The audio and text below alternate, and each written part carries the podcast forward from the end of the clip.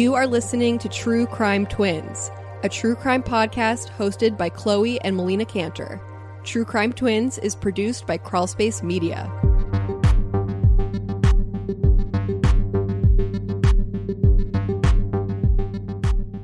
Welcome back to True Crime Twins. I'm Chloe. And I'm Melina. Thanks for listening. So, Chloe, what's new with you? Well, as you know, we just put the baby down for a nap, so now we have to utilize this opportunity to record. So that was a success. Anyone with uh, infant knows that once that nap starts, you kind of scramble to be productive. So that's that's where I'm at right now. How are you? I'm doing well. I'm enjoying my break from school. My semester went really, really well, but I have to say that I'm enjoying not being stressed out constantly with studying and tests. So I'm enjoying this month off that I have. Yeah, you deserve it. And for those who don't know, uh, she is studying to be a nurse. Yay! so very exciting stuff. So I am excited. It's like a dream job for me, honestly. good. You'll be great at it. Thank you. Today we are talking about the murder of JonBenét Ramsey. Have you heard of it before? Yeah, this case is one that's been picked apart for decades. However, we always come back to the same place that this case is unsolved and no one really knows who was responsible or who wasn't.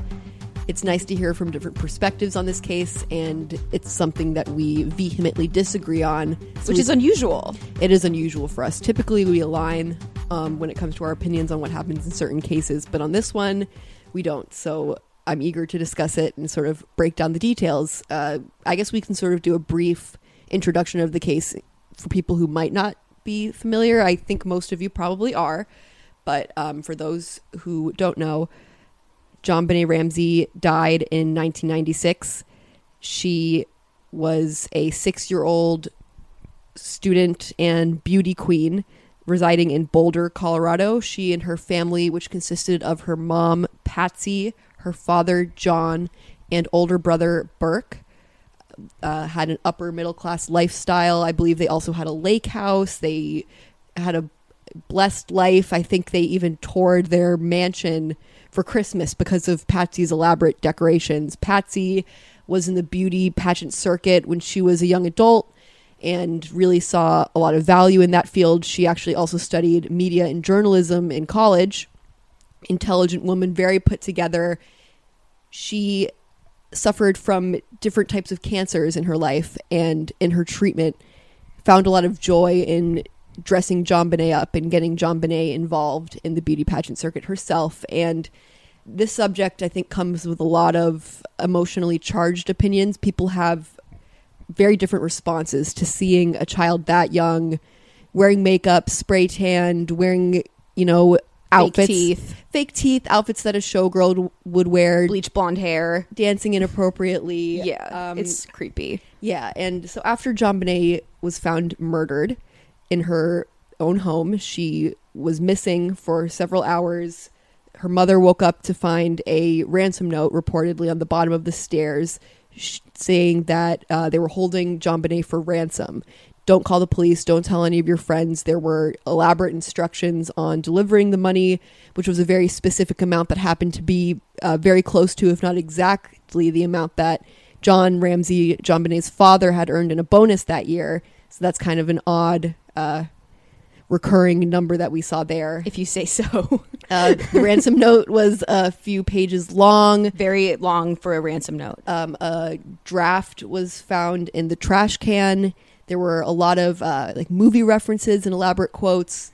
Um, a very strange note that sort of sets this crime apart from any home invasion, abduction, or murder that you've ever seen. Such a a long ransom note that was written at the scene. Another note about this crime scene is that all of the um, everything that was used in the commission of the crime, I believe, was found in the home. JonBenét died of blunt force trauma to the head, and I believe the police had the opinion that a flashlight in the home was used as the murder weapon for that, but it was never de- uh, definitively determined. She was also strangled with a, a handmade uh, garrote made from paintbrushes that belonged to her mother that were also um, found in the home. So this is why Chloe really thinks that it was the parents or familial involvement. But I'm I want to be a little bit more specific about the circumstances just to paint um, a clear picture for those who don't know. Do you think I'm presenting the case under a biased lens? a little, but it's oh, I'm, okay. s- I'm sorry to all of our listeners. this is still a friendly conversation. so um, for now. So this was Christmas 1996. Um, that night of December 25th, the family went to a Christmas party and came back late that night and apparently put the kids to bed. And the parents, according to them, went to bed as well. Patsy, the mother, wakes up around 5:30 wearing the same clothes that she wore last night. We can talk about that later. But she finds this note and freaks out, calls the police. Like you can find the recording of the call online. She sounds extremely panicked, but a lot of people thought that that was a big problem because like the note said don't call the police, like follow our instructions and you'll get your daughter back. So people were like why would she do this? But I don't know, she could have panicked, maybe she didn't read that far. So she found this note at 5:30, called the police. A bunch of friends came over to search, the police came over to search and it was kind of um disorganized crime scene and JonBenét's body was found in the basement of the house in like an unused wine cellar room at around 1.30 Yes. p.m. And so which is what like 8 hours after Patsy found the note. Yep. And investigators actually suggested that John search the basement, or um, the body was actually found by her father and her father's friend. And when the father uh, laid eyes on her body, which was um, found covered uh, with a blanket, he freaked out, uh, lifted her up, ripped tape from over her mouth, and uh, ran upstairs and set her down in front of the Christmas tree.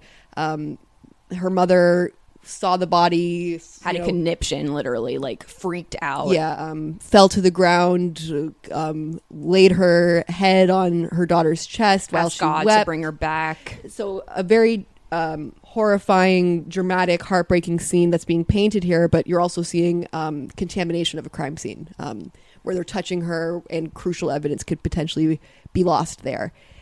So what do you think Chloe about her being found in the house? And when do you think she actually died?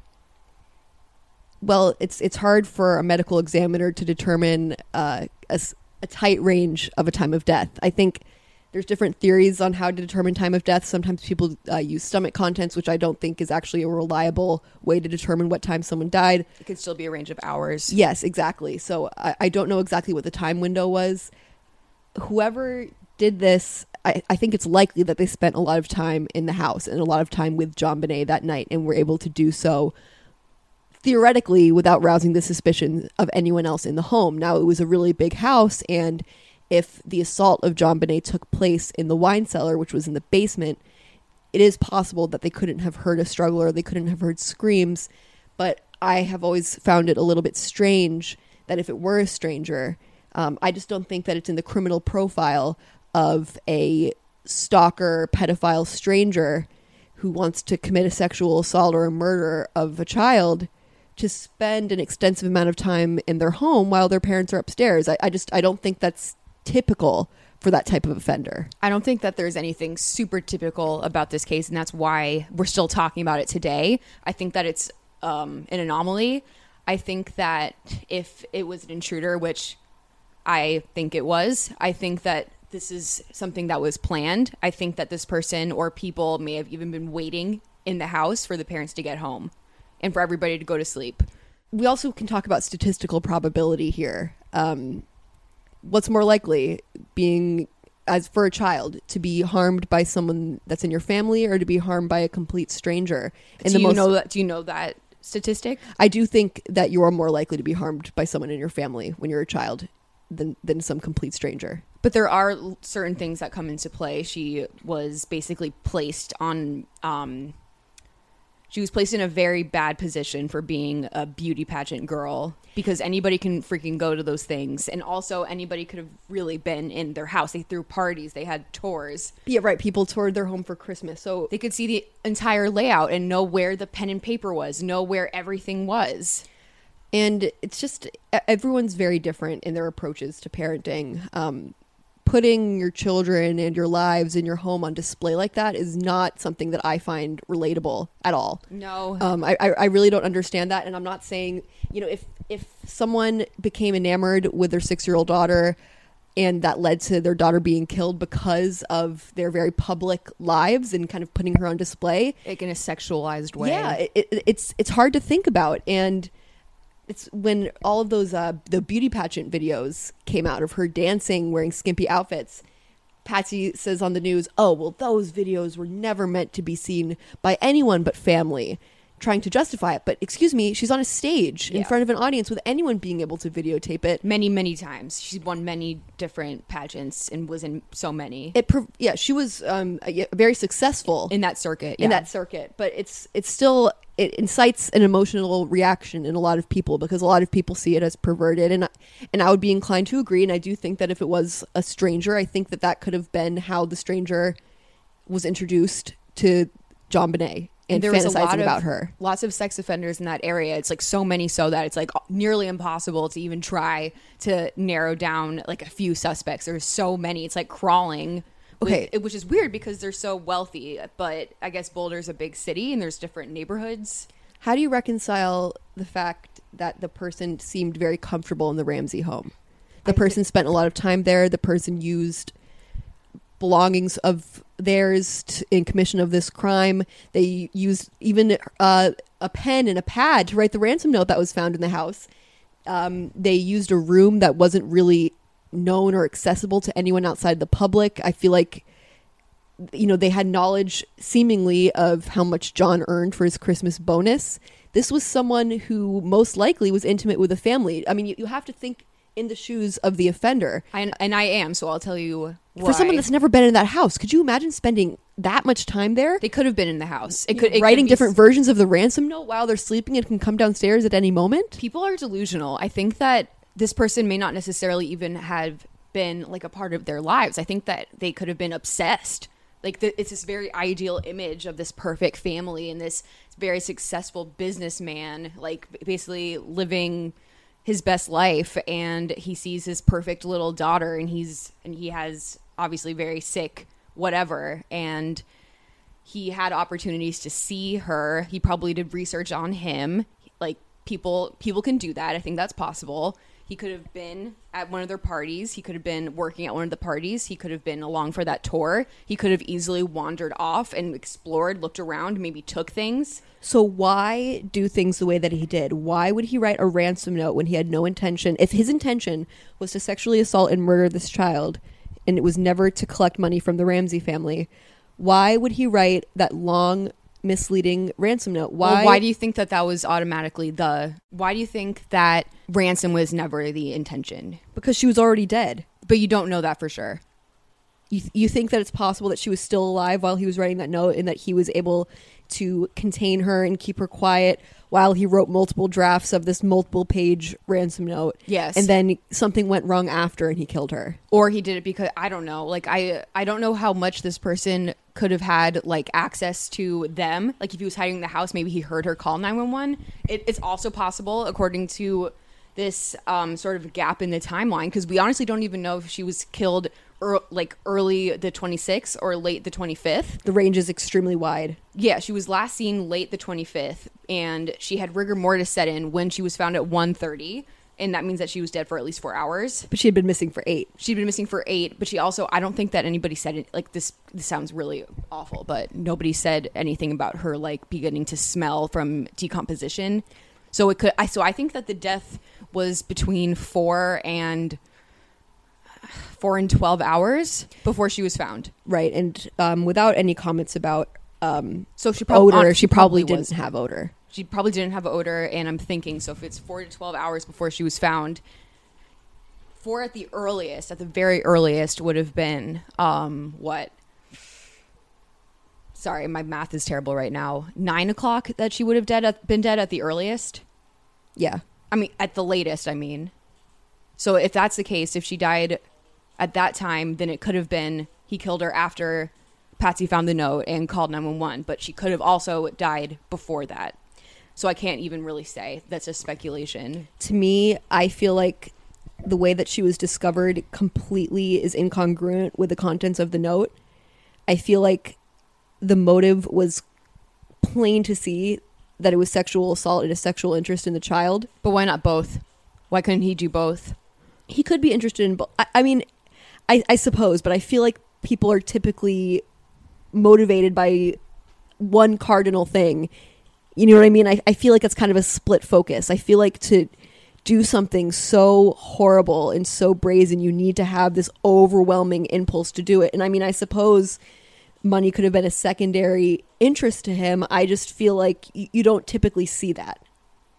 Yeah. So, what do you think? I want to hear what you think exactly happened. That why, why does that ransom note exist? If that wasn't the intention, who do you think put it there?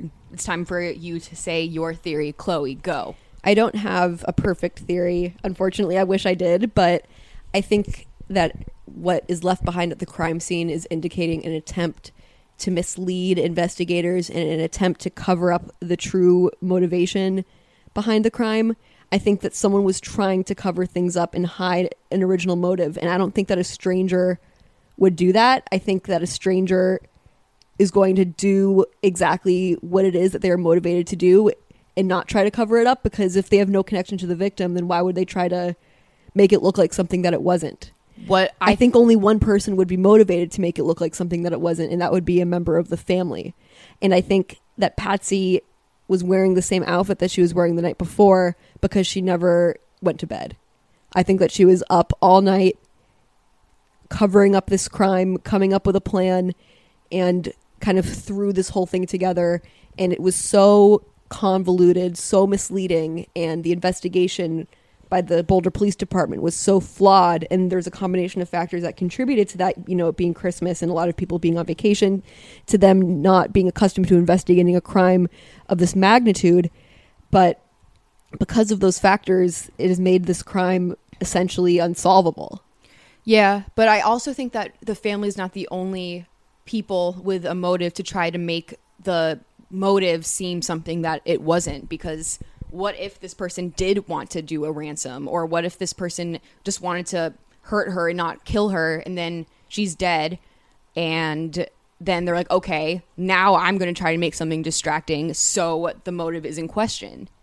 What if they were trying to be like okay to get suspicion off of me i'm going to make the family look really fucking suspicious. So, so you're saying that a stranger with no connection to JonBenét decided to avoid becoming a suspect by making the family. You think that he intentionally tried to incriminate the family?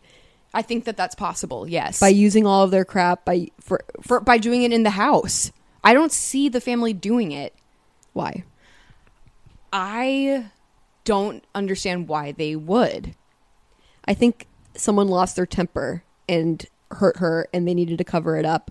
JonBenét had an ongoing bedwetting problem and I believe that she also um, you know was regressive in um, in soiling herself as well. I think she was having some issues there and I think that can cause a lot of frustration for a parent, especially one that's exhausted, one that, you know, has been through a lot and might be kind of reaching their the end of the rope of their patience. You know, sometimes people are in a better place than others to deal with a difficult child. I think that Patsy had a lot of circumstances that could have led her to be a little bit more short fused, more temperamental, more impatient.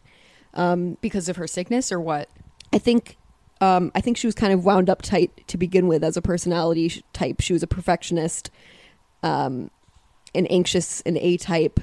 But I think also with her struggles with chemo and being a cancer survivor, I think that's just I think that's someone that's been a lot been through a lot in their life. so you, so you think she hit her on the head or dropped her by accident in a rage I think that maybe JonBenét wet the bed that night and she just lost it.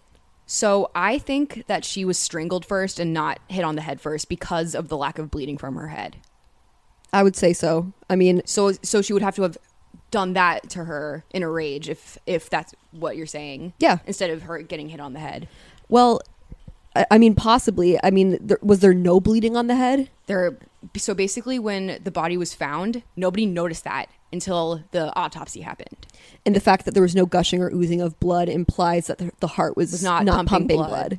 at the time. I mean, it could have been, you know, JonBenét had multiple injuries to her body. Um, I think that she even had like crescent shaped uh, marks on her skin that could be um, nails, like the imprints of someone And um, taser marks. yeah, the potential like taser or stun gun marks. She had vaginal injuries. Um, I, I think there are a lot of injuries that they could have been trying to cover up. So I think, I mean, she did have um, wet underwear, but that also could have been if you know, this poor girl was probably terrified. So that doesn't. It doesn't mean that, that she wet the bed. It could have meant that she did that later on when. She But I, was I. I am pretty sure that there there was maybe evidence that she did wet her bed that night. Maybe her sheets were wet, or there were wet sheets in the in the laundry, or or, or something like that. Have you ever seen a picture? How do you say it? garrote? Garrot? I think it's Garrote. I'm okay. sure. Forgive us if we're wrong. Um, so basically, what this means is that it's a, it's like two wires or um, or rope are tied to one hard, long object. So in this case, it was one of Patsy Ramsey's paintbrushes that was broken on both sides, and on either side of this broken paintbrush, there were two cords tied around it, and then that was used to strangle her. Yes. Have you ever seen a picture of it? Yeah, and I wouldn't recommend anyone looking at it. No, not, not of not of. I wouldn't recommend anybody looking at pictures of the crime scene either. But have you ever seen pictures of just the garrote? I, I don't recall. So those knots look kind of interesting to me. They look kind of professional, and I don't know how she would have thought of that. I mean, people can learn how to do things. I mean, if, if it was. Do you think she just had that laying around, like all that thing made that makeshift weapon that seems sort of like barbaric and like maybe like war like, just like laying around? so you're saying that the creation. You, you don't. You think that someone would have had to have some experience, maybe in the military or something, or in a different culture, to Yes. even be inspired to create such a weapon. Yes. I, I actually think that's a good point. I, I mean, I, Well, should we read the ransom note sure. because there because uh, I think that there might be signs of this person maybe being from a different culture, and they even say that they're from a small foreign faction. I don't think anyone would actually say that if they were from a small foreign faction. Why? Who would would you if you were in a different country, would you describe yourself as as foreign? Well, I don't know because I'm not from But- a different country. But um, if you were to travel to another country, would you characterize yourself as foreign? I might. I don't know. I, I feel like that's a term that Americans use to describe other people. I don't think that people would describe themselves with that word. And faction meaning like I don't know if that means like a business or a group or a gang. So, with for, without further ado, I'm going to read the note. Hold on. And it's addressed to John Ramsey, the father. So it goes like this Mr. Ramsey, listen carefully. We are a group of individuals that represent a small foreign faction. We do respect your business, but not the country it serves. At this time, we have your daughter in our possession. She is safe and unharmed, and if you want her to see 1997, you must follow our instructions to the letter. You will withdraw $18,000 from your account. $10,000 will be in $100 bills, and the remaining 18,000 in $20 bills. Make sure that you bring an adequate sized attache to the bank. When you get home, you will put the money in a brown paper bag. The delivery will be exhausting, so I advise you to be rested. If we monitor you getting the money early, we might call you early to arrange an earlier delivery of the money and hence an earlier delivery to pick up your daughter. Any deviation of my instructions will result in the immediate execution of your daughter. You will also be denied her remains for proper burial. The two gentlemen watching over your daughter do not particularly like you, so I advise you not to provoke them. Speaking to anyone about your situation, such as police, FBI, etc., will result in your daughter being beheaded. If we catch you talking to a stray dog, she dies. If you alert bank authorities, she dies. If the money is in any way marked or tampered with, she dies. You will be scanned for our electronic devices, and if any are found, she dies.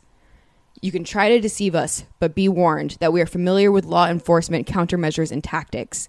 You stand a 99% chance of killing your daughter if you try to outsmart us. Follow our instructions, and you stand a 100% chance of getting her back.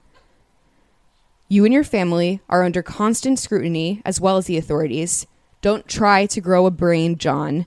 You are not the only fat cat around here, so don't think that killing will be difficult. Don't underestimate us, John. Use that good southern common sense of yours. It's up to you now, John. Victory.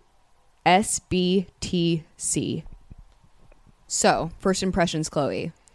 There's a lot of histrionics, um, a lot of kind of dramatic, almost cliche Statements, statements exclamation points. there. Um, there's some familiarity with John Ramsey. Use that good Southern common sense of yours. Um, knows about his business. knows about his business. They specifically say we don't care for you, or or we um they, we don't they don't like you very much, but it's more about the country that your business represents, It's like they respect his success, but like they don't respect anything else about him. I think that's what they're saying. and they don't re- and they don't respect the United States. So another implication that um these people are not American. also, tons of misspellings. Tons of misspellings, lots of exclamation points. You know, listen carefully. Victory! It's up to you now, John. So strange. very strange, um, very dramatic. Um, there's a lot of, um, you know, also the whole if we catch you talking to a stray dog, she dies. If you alert bank authorities, she, dies. dies. Like it's it's just um, it's very almost theatrical. It reads Scary, It- like a horror movie. like yeah, they're they're trying to be scary, but it's almost it's too much. Like I believe um, the whole. You know, if you tell a stray dog line, I think that comes from a, mo- a movie. and so does "Don't Try to Grow a Brain." Yes, That's Speed, 1994. Yep. Yeah. And it also ends with initials SBTC, which is a little strange. Um, some people think that it could stand for Saved by the Cross. Or it could be the initials, the first initials or last initials of four people, which is what they're saying that they're a group of people and that two people are watching over her. When I look at this note, I think someone wants it to look like that a bunch of foreign, you know, a bunch of scary foreign boogeymen took the like took the child. Like I, I this screams fake and staged to me. Like I, I think it's actually ridiculous. So you think that somebody in the family wrote it? Absolutely. And in fact, um, they were never really able to conclusively prove this. And I think that handwriting analysis, the science of it is a little bit iffy. And um, Pseudoscience. yeah, it's it's it's not. It's uh yeah. So basically, they, they can't prove who wrote it. No, they can't. But um, th- they were able to, or they claimed to be able to rule out John Ramsey from writing it, but they were not able to rule out Patsy Ramsey. And they said that the handwriting actually looked pretty similar to Patsy Ramsey's handwriting. And do you think that she was trying to sound different, or do you think she was trying to mask her handwriting? Yes, think- she she she made up fake initials to sign the letter as. She pretended that that she was from a foreign faction. They were trying to make it look like something that it wasn't. I think that the killer also could have been trying to make it look like something that it wasn't. So you think it could have just been like a random average Joe American acting alone with no team of people looking over her that just wrote that? It could have been. It could have to- been one person. It could have been t- more than one person. But either way, I I do think that the note is weird, and I do think that it could have been a diversionary tactic. But I don't think there's any proof that anybody in the family wrote Right. it. Right. So you're saying that's just because it's a clear it's a clear tactic of diversion that it doesn't immediately mean that it was the family that was trying to um, distract the police. It could have been anyone. So I guess we agree on that point. Yes. That the letter was intentionally misleading. Yes. But we have different opinions on who might have been misleading and why. Yeah. So basically, even though tons of people think that it was the parents, they were like, I don't know if it was like officially exonerated, but there was like a statement made by the investigators that, By like I think it was even the district attorney's office. yeah, saying like even apologizing to them saying that you know um, you are no longer under any suspicion for this crime and i'm pretty sure that announcement was made after patsy ramsey uh, died she um, died i I think of ovarian cancer in 2006, Yes. 10 years after the death. And if Chloe is right and she did have something to do with her daughter's death, she is buried next to her. So that makes me feel very uneasy if that is what happened. to lay side by side with your killer Yeah.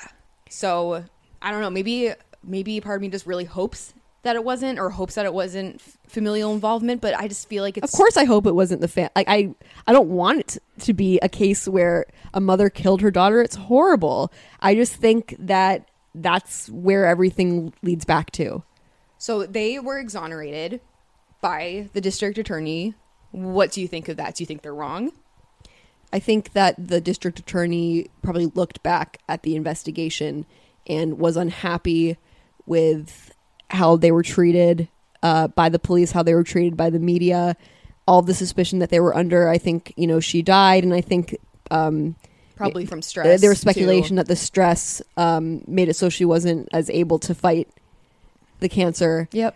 I, I don't know. I, I honestly felt like it would have been more appropriate to say, you know, there was really no evidence for for them to have, you know, these accusations against you. I don't think they're. I feel like when when you when you're talking about an exoneration, I feel like that's like definitive evidence that you did not do that, and we don't have that for them. I don't think So, there's uh, any exoneration. So I you think, think that was a premature yes, statement? I think the DA recognized a botched investigation, and there was unidentified DNA. yeah, and felt like they were dragged through the mud um, when there wasn't enough um, non-circumstantial evidence to link them to it. And you and you just mentioned the foreign DNA, and I, I'm assuming that that's you're referencing what was found on her underwear. Yeah. And that honestly, the element of the DNA confuses me so much because I've heard so many different accounts and explanations for how that could have gotten there. You've heard people say, "Oh, you know, it was so um, minuscule. The amount was so tiny that it could like, have been." saying that. Maybe not an expert. Uh, I'm pretty sure Henry Lee said that. Henry Lee, Henry okay. Lee. Yeah. Um, you know, independent experts are going to have different opinions on things, but people have said that the amount was so small that it could have come from the hands of the factory worker that packaged the underwear. I think that's just insane. It's like, hasn't she not washed this underwear? Why wasn't there any other DNA found on her? I don't know. I mean, and and were they able to determine what bodily fluid? They found. They said it was maybe touch DNA, and um, so a later statement that I read from 2016 said that it may have been a combination of two people's DNA. See, this is what is so confusing to me. It's like, what are we supposed to do with this information? We hear that it's oh, oh it's definitely a, a male, and then we hear oh, it could be two people. Like, I just don't know what to think of it, and I just don't. I think that it was one or more intruders, and I think that they were inexperienced, and I think that it was extremely sloppy, and that they got very, very lucky. So you think, yeah, I, I mean, I th- I think it's less likely. I think it would be the most unusual thing in the world for that to be the case, but you know, strange things happen. You are kind of whipping me in this debate. Like I feel pretty certain that the circumstances are extremely suspicious and that it's a cover up and that the family would be motivated to have a cover up, but you're kind of poking holes in that by saying that anyone would try to cover up involvement and try to um, move suspicion away from them, but um, if this person was a total stranger and they had no connection, they would have no need for that. Unless they were trying to mask their identity. Or they felt that for some reason they might come to the attention of authorities. Like, you know, it could be someone that did know the family, that had some sort of connection to the family, even if it was kind of small and not immediately obvious, enough that they felt like I could at some point be identified as a suspect, or if somehow this is traced back to me, I need to create some kind of diversion. I just don't certainly distracted them. I just don't see spending that much time in, in the home and doing everything in the home. You, you, you know, it's not unheard of to abduct a child from their house while everyone's sleeping. We've we've heard that in the Elizabeth Smart case um, in Utah. She was the the guy used a knife to cut a hole in the screen in the window, and he broke into her home. And while the parents were asleep, um, It happens. People it- get kidnapped yeah, but but they remove the child from the home Well- to avoid detection. They don't stay in the house. The, the only people that would want to stay in the house to avoid detection are the people that live in the house. or it, it's a huge house where, like you said, it's so big that you can be in a completely different side or different part of the house and not be heard or seen. Her mouth was duct taped. They could have been very careful. It was a room that was almost never used. They didn't even find her in the first time they searched. I'm not saying they had a risk of, um, you know, someone accidentally really running into them. I, I don't think they were. I don't think they had any reason to be concerned that in the middle of the night, John Patsy or Burke would stumble into the wine cellar in the basement. But I do think that there was an ex- a significant risk that someone would wake up to get a glass of water or go to the bathroom and you know peer in and see the bed empty, like that, and, and then uh, start investigating as any parent would. I think this person didn't have like the normal amount of um I guess carefulness or consideration to that kind of thing because like clearly they're doing something so brazen. You know, they're clearly not thinking like a normal person would. No, they're not. Um, and the familiarity with the layout of the house is an element, but the house was so open to the public that anyone really could have. It, it doesn't reflect on who the offender might have been because anyone could have had familiarity with the layout if they had gone on a tour of the home at some point. All I can say is that whoever did do this is I I have a hard time saying the word lucky because like I don't know, but they haven't been caught yet. The killer is not caught. If it's the if it's the mom, she's dead. If it's the parents, if it's the I mean, if it was the dad, if it was the brother, which some people think they are living free. If it was an intruder, which I think they're also living free. They're living their life. Whoever did it has not faced the consequences of their horrific act. Yeah, and who knows? Maybe it's somebody that is maybe did this again and now they're in jail. Maybe maybe they're paying for something, but maybe they're free. And there's a pretty popular theory that uh, her older brother Burke, who was also a child at the time, I think maybe he was He was like nine. yeah he was he was older than her, but he was still a child.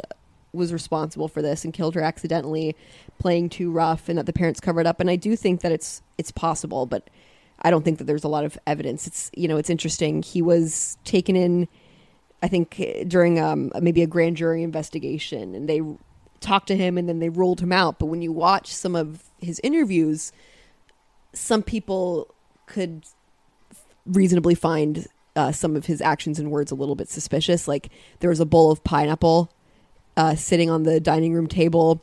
I think it was pineapple and milk, which is kind of a disgusting snack, but I think one that both JonBenét and Burke would enjoy. And I think that Burke and Patsy's DNA was found on the spoon, and JonBenét on the handle of the spoon, and JonBenét's was on the actual spoon surface. So there's some evidence that JonBenét had pineapple that night. Patsy claims to have never fed JonBenét pineapple. And during one of the interviews with Burke, investigators showed Burke a photograph of the pineapple as it was at the scene. And he was like, Oh, what is that? You know, is that cereal? Like, kind of acting like he has no idea what it is. And he goes, Oh, oh, like almost like I think realizing what it is and what the significance might be. It's a it's a strange moment that I encourage people to look at on their own. I just don't understand why no one is um, owning up to the pineapple. Did the intruder feed JonBenét? Yeah, there's just residual DNA Yeah. from Patsy just because it's in her house. cleaning the dishes. Yeah. I mean, what what intruder would prepare food from the kitchen. from the kitchen where they're not supposed to be? they're not supposed to be feed there the at child. all. They're not supposed to be there, and yet they're making themselves at home to the extent that they're preparing snacks, like I said, building murder weapons. It's insane. I think that this person was delusional, and I think that they were obsessed with her, obsessed with the family, maybe disliked the family in, in some way. And I think that because of their obsession, they felt maybe at home there. Maybe they didn't feel as like fearful and uncomfortable as any normal person would. Right. And and so I guess what I'm talking about how anxious and ready to leave anyone reasonably would be But if you're in a place where you're not supposed to be. collected, this person had to have been. and yeah, maybe they were really delusional or really mentally ill. I think the they point- had to have been. With, yeah, if if you're not aligned with reality to the point where you don't feel a sense of urgency in that situation, I think it reflects an offender that something's missing up there. The, um, some element of fear, some ad- adrenaline response is just not there where they're abnormally calm and collected in a stressful situation. And maybe it's because he had a delusion that he belonged there. But I can, I also think that it could be that the offender lived there. yeah. That's what I keep coming back to. And this is why this case isn't solved because there are these polarizing theories and none of them can be definitively ruled out. Right. Like I really think that it was someone in that house, but I can definitely concede and say that, you know, Melina's been making some really good points and I can see it from either And Chloe's perspective. also been making good points. oh, well, thank you. we don't have to have a niceness contest, but um So, yeah, we don't. but we want to know what our viewers think. Do we agree with me, Melina, that it was an intruder?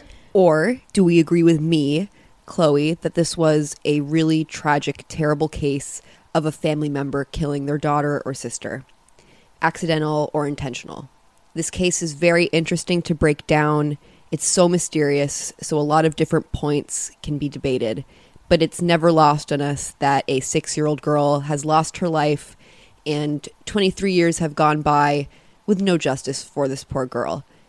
If you have any information about the JonBenét Ramsey case but wish to remain anonymous, you can contact the Northern Colorado Crime Stoppers line at 1 800 222 TIPS.